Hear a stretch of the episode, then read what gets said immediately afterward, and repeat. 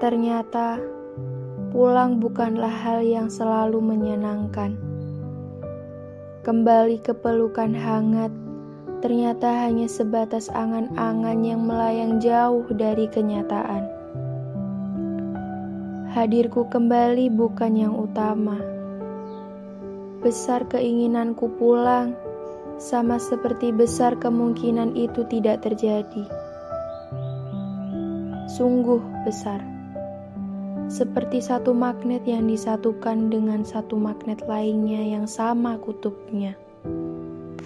Walaupun dekat, tapi selalu ada penghalang yang tidak terlihat, namun sangat tegas memisahkan keduanya. Jelas tidak dapat bersatu. Dua, tiga kali aku mencoba memaksa, namun sudah jelas tidak bisa. Bagaimana bisa aku ingin menggapaimu, tapi kamu justru ingin menggapainya?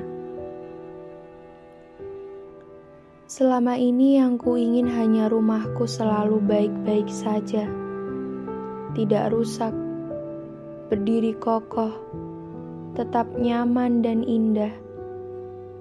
Tetapi aku lupa meminta pada Tuhan bahwa hanya aku yang boleh masuk. Sekarang, rumahku memang tetap baik-baik saja, tanpa tergores apa pun, selayaknya yang kuinginkan. Tapi kini, aku sendiri yang memilikinya, aku sendiri yang paling dilarang masuk. Entah apa yang ada di dalam sana yang aku tahu, aku harus putar balik, merubah rencana, mencari rumah baru, atau bahkan tidak akan ada lagi rumah dalam ceritaku.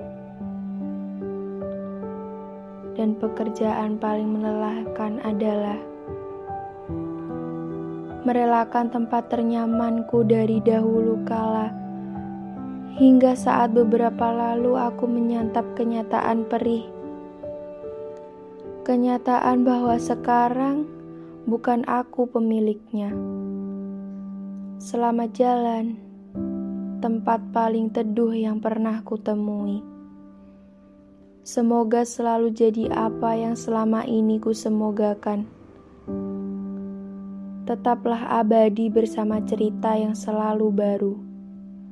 Kutunggu kabar baikmu. Menawanmu, ku kenang selalu.